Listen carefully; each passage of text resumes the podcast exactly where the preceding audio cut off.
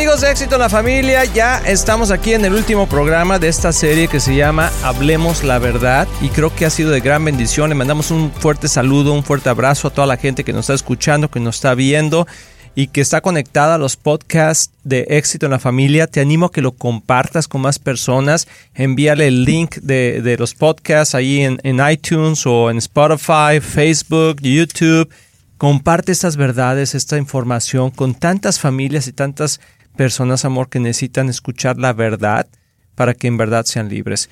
Y amor, ¿cómo estás? muy ya bien, yo aquí, gracias voy corriendo, voy como, voy como caballo desenfrenado, ¿verdad?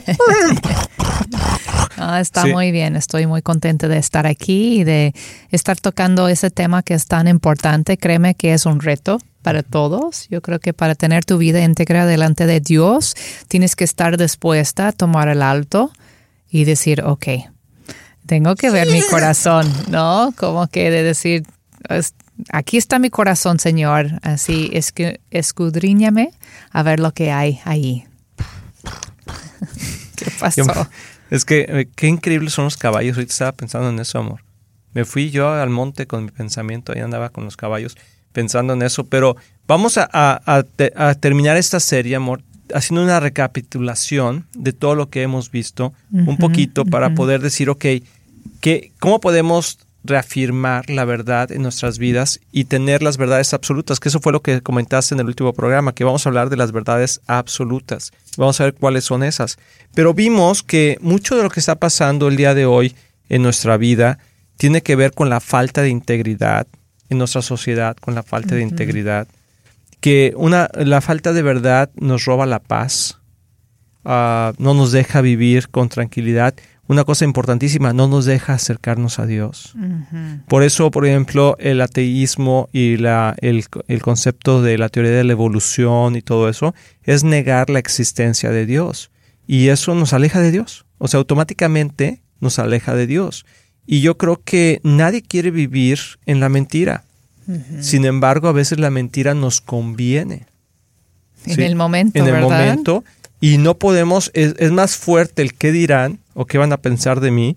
De hecho, yo, yo sé de varias personas que a lo mejor ya han conocido la verdad de que Cristo es el camino, la verdad y la vida, pero no, no lo abrazamos porque nos da miedo qué van a pensar los demás hemos estado tanto tiempo en contra de algo, de una forma de pensar, que ahora que ya vemos que puede ser verdad, no nos atrevemos a recibirla, a abrazarla y menos comentarla.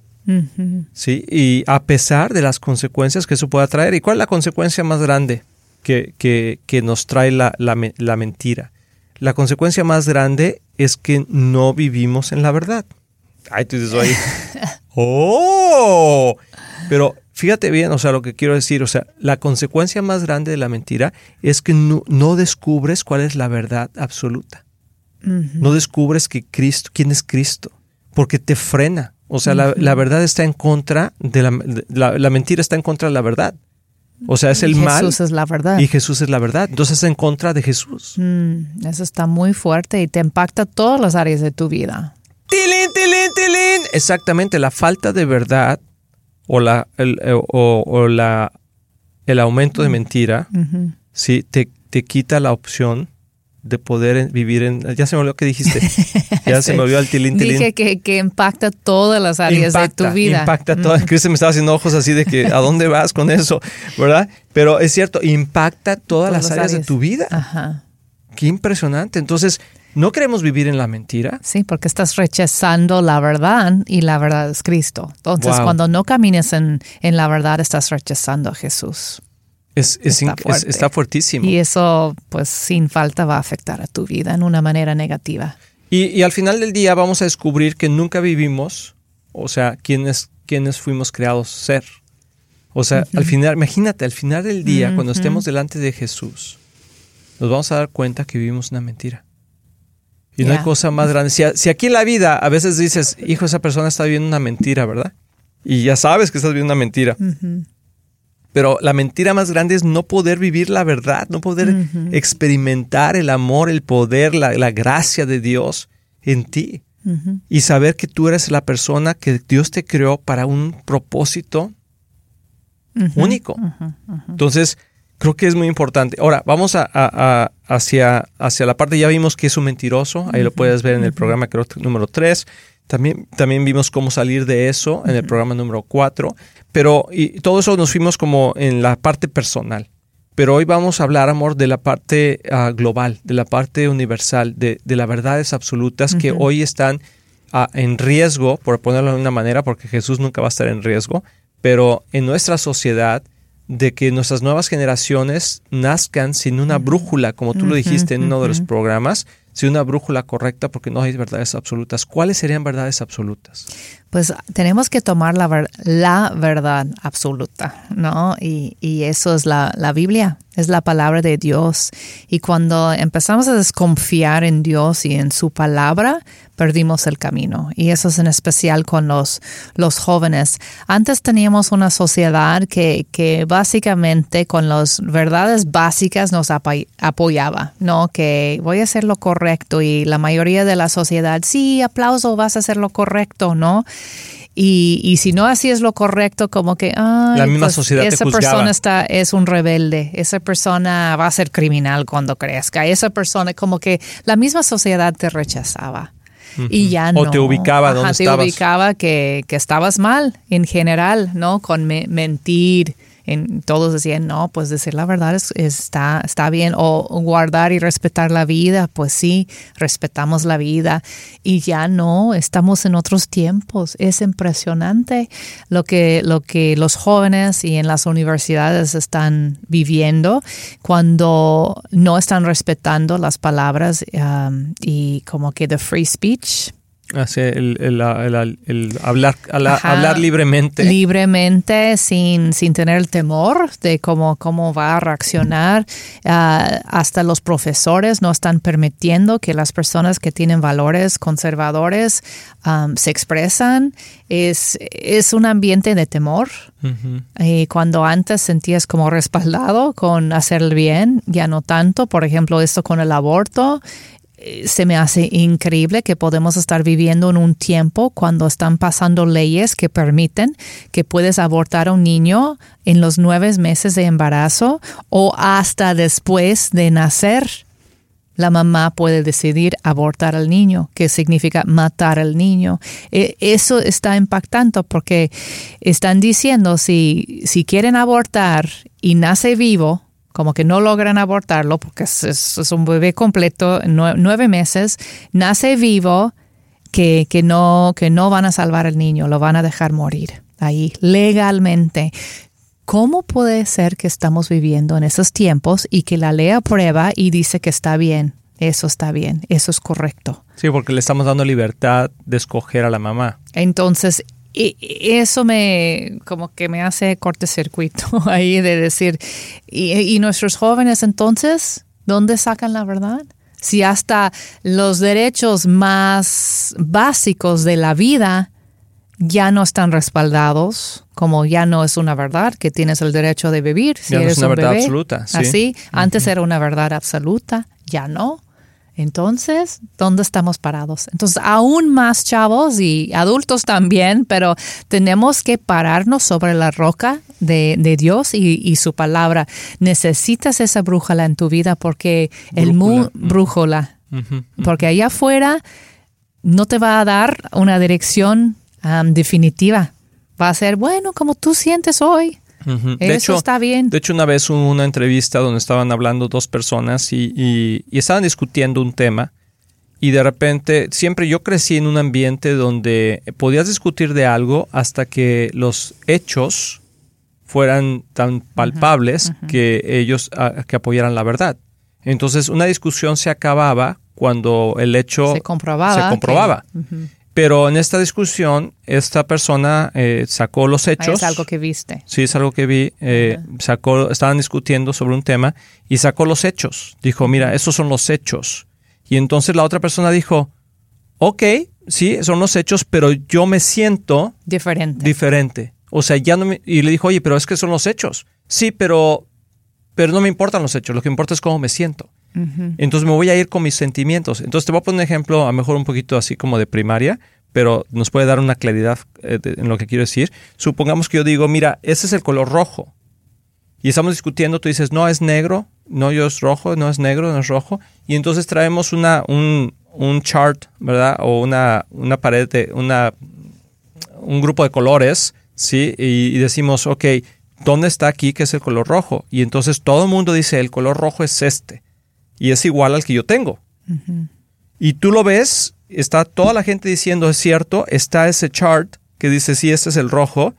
Y tú dices, sí, pero, pero yo no me siento que sea el rojo. Para mí el rojo es el negro.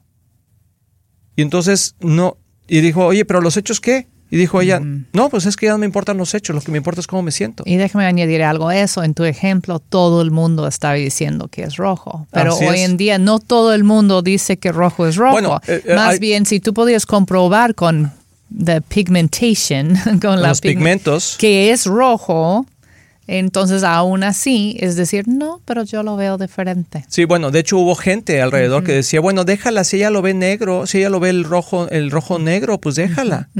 Tiene la libertad de hacerlo. O sea, suena muy bien, suena que, wow, pues sí, cada quien tiene la libertad, pero entonces, ¿dónde para esto? Porque entonces cualquier cosa, de eso se puede, se puede uh, multiplicar o se puede abrir a ventanas de otra manera, que yo siento que, que hacerle daño a una persona, pues es bueno porque yo me siento bien haciéndolo, ¿no? Y entonces ya la verdad absoluta de que hacerle daño a alguien eh, es algo malo, ya para mí ya no es algo malo, porque yo no siento que es algo malo. Y entonces de ahí podemos hacer lo que sea. Vamos a ir a una pausa, quédate pensando en esto, regresamos.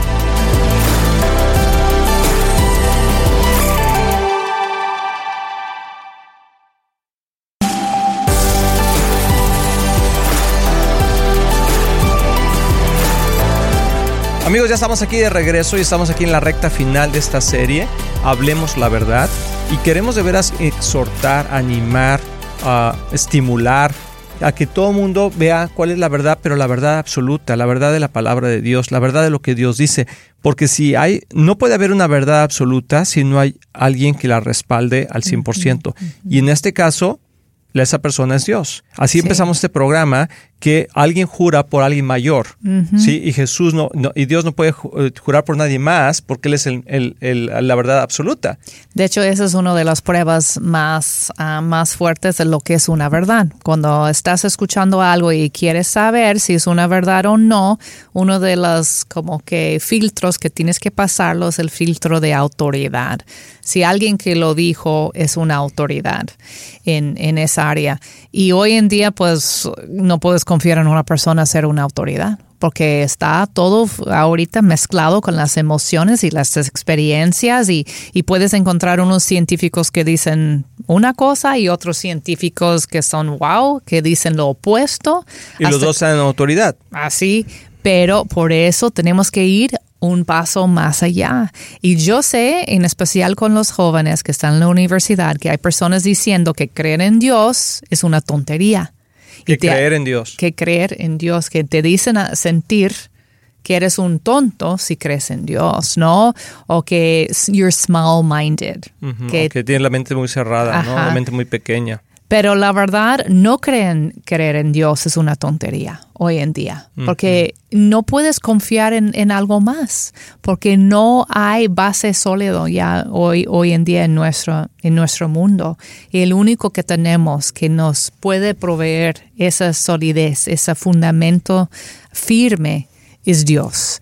Y entonces no es mala decisión. Quiero animar a todos que, que la verdad es la cosa más lógica que puedes hacer. Y más hoy en día en el mundo que vivimos.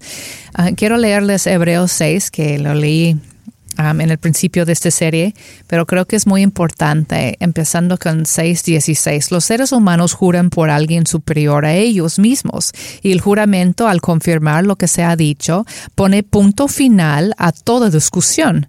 Por eso Dios, queriendo demostrar claramente a los herederos de la promesa por su propósito es inmutable, que su propósito es inmutable, la confirmó con un juramento. Lo hizo así para que mediante la promesa y el juramento, que son dos realidades inmutables en las cuales es imposible que Dios mienta, Tengamos un estímulo poderoso, los que buscando refugio nos aferramos a la esperanza que está delante de nosotros. Tenemos como firme y segura ancla del alma una esperanza que penetra hasta detrás de la cortina del santuario y luego sigue diciendo de, de, lo que hizo Jesucristo.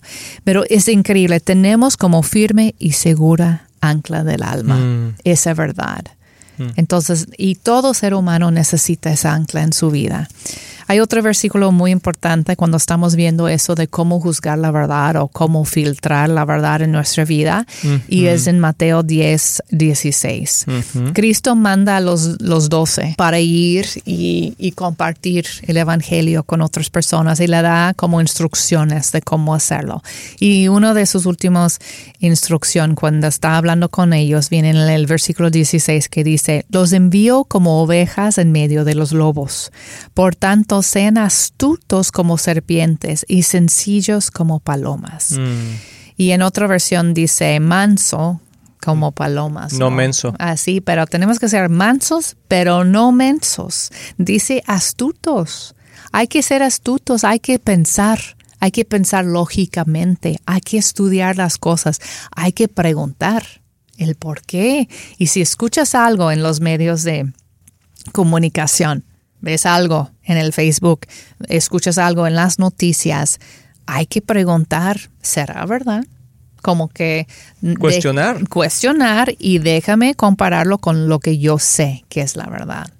Y hay que ver también como consistencia, que sea congruente con otros hechos, no, hay, hay muchos métodos que podemos usar, pero el primero, primero que debemos usar cuando estamos estudiando la filosofía y lógica para ver si algo es verdad es la autoridad. Y la autoridad máxima que tenemos en este mundo es la palabra de Dios. Entonces, eso debe ser nuestro filtro, no nuestras emociones, no nuestras experiencias de que, ay, me pasó esto, o escuché que pasó eso a fulanita cuando ella quiso y que el otro, y entonces debe ser verdad el otro, ¿no? Tenemos que filtrarlo con la palabra de Dios.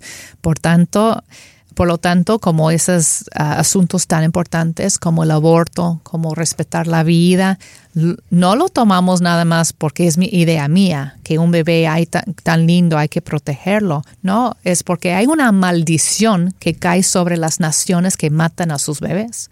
Bíblicamente, este país, y lo hemos visto, hay maldición sobre nuestro país desde que hemos empezado, desde que fue legal y aprobado por el gobierno abortar a los niños. Entonces, eso es un ejemplo nada más. Entonces, ¿por qué respetar la vida? No nada más porque parece bueno, porque Dios dice que trae bendición respetar la vida. Sí, y llega un momento que tienes que decir, ya ves como en, los, en las casas, ¿no? Eh, recoge tu plato, ¿por qué? Porque sí, ¿por qué? Porque, porque yo digo. O sea, llega un momento que es porque papá dijo. Bueno, hay algunas, hay algunas cosas que quizá para nosotros no tienen lógica, porque no, no tenemos el conocimiento o, no hemos estado expuestos a la verdad de Dios, pero llega un momento que Dios dice, porque yo digo. Sí, o sea, o sea, a veces nos podemos como al tú por tú con Dios sin entender que Él es Dios. Y hay ciertas cosas que Él dice, pero él, dice que Él siempre es bueno. Sí, y que su misericordia es para siempre. Y si queremos saber cómo funciona algo, como estás diciendo, hay que ir al, al manual ¿no? Entonces, esta, este mundo ahorita está como patas para arriba, ¿no? como que todo, hay, hay mucha confusión en la gente en cuanto a esas verdades, pero hay que ir al manual, hay que ver el creador de este mundo. Si queremos saber cómo funciona, hay que ir a buscar y razonar y investigar. Fíjate, te voy a decir algunas, algunas verdades del manual de la Biblia. Eh, vamos a ir a Salmos 1, 7. Dice, el que practica el engaño no morará en mi casa. El que habla mentiras no permanecerá en mi presencia. O sea, imagínate, Dios está diciendo, no vas a estar conmigo. O sea, el que practica el engaño. Wow. Luego, Salmo 34, 12, 13 dice, ¿Quién es, ¿quién es el hombre que desea vivir y quiere muchos días para ver el bien? Dios está preguntando, ¿quién, quiere quién es el, el hombre que quiere vivir? Yo. Dice, guarda tu lengua del mal y tus labios de hablar engaño o tus labios de hablar mentira. Efesios 4:25 dice, por tanto, dejando a un lado la falsedad o la mentira, hable cada uno con la verdad a su prójimo, porque somos miembros los unos de los otros. O sea, al final del día, cuando nosotros mentimos, nunca nada más te afectas tú solo, sino afectas a los demás, porque somos miembros los unos de los otros. Una mentira siempre va a afectar a alguien más.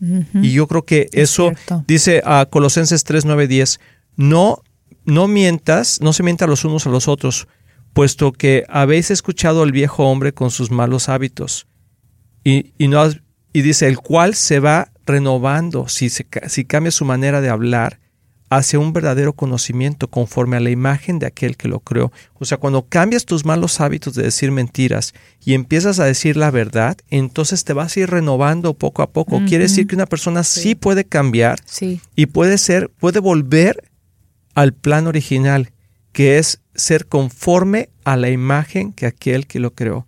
O sea, qué, qué versículo más increíble. Dice, no mintáis los unos a los otros, puesto que habéis desechado al viejo hombre con sus malos hábitos, y os habéis vestido del nuevo hombre, el cual va renovándose y haciendo de la verdad un conocimiento nuevo conforme a la imagen de aquel que lo creó.